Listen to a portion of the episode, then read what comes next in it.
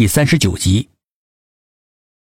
薛品涵听着听着，一双剑眉越拧越紧，几乎扭到了一起，叫人看了心如猫抓般难受。他放下了电话，沉重的说：“杨叔的女儿不见了。”一个晴天霹雳在他们头顶炸响，所有的人都呆若木鸡。他们最不想看到的事情终于发生了。一群人迅速的来到老杨家，只有他的妻子陆平在家。见到他们，就像见到救星一样，慌忙的从沙发上站起来。杨叔不是二十四小时看着芊芊吗？他怎么不见了？芊芊他爸一直陪在他身边，也不让他上网，可他趁着他爸上厕所的功夫就不见了。陆平说着说着，眼泪又哗哗的流了下来，悲痛欲绝的样子，就是铁石心肠的人看了也会跟着伤感的。薛品涵对着沈志远说：“你快打开芊芊的电脑看看，看看能不能有所发现。”沈志远在芊芊的电脑里面发现了我本多情的照片，一个长得极帅的男子，二十多岁的样子，星目含情的笑着，深邃的眼眸似有无穷的吸引力，勾魂摄魄。苏应真连忙把视线移开，脑海里的人影交错。在芊芊的 QQ 记录里面，全都是他和我本多情的聊天对话，情话绵绵，感情已经发展到如胶似漆的地步。但是没有任何关于芊芊现在会在哪里的信息。众人有些颓丧。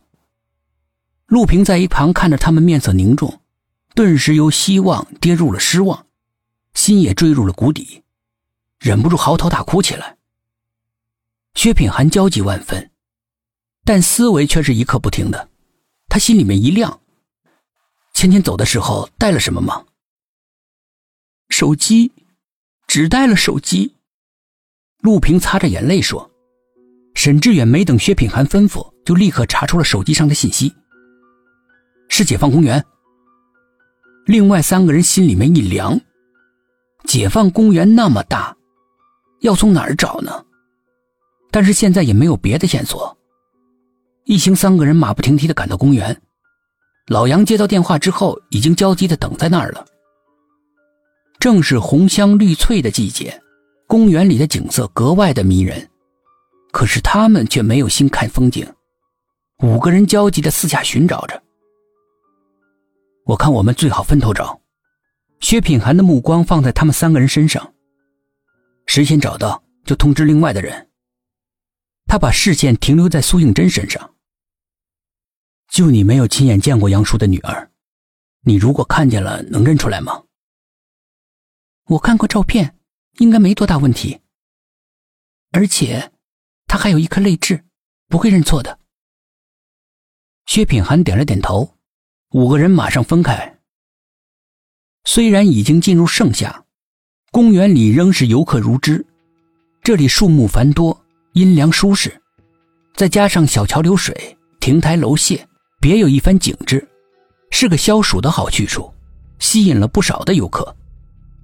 苏应真举目四望，要想在茫茫的人海中找到芊芊，谈何容易？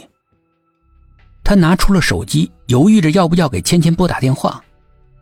从老杨家里面出来，薛品涵一路上就不停的拨打他的手机，一直显示是关机的，但是他还是忍不住拨打那个电话。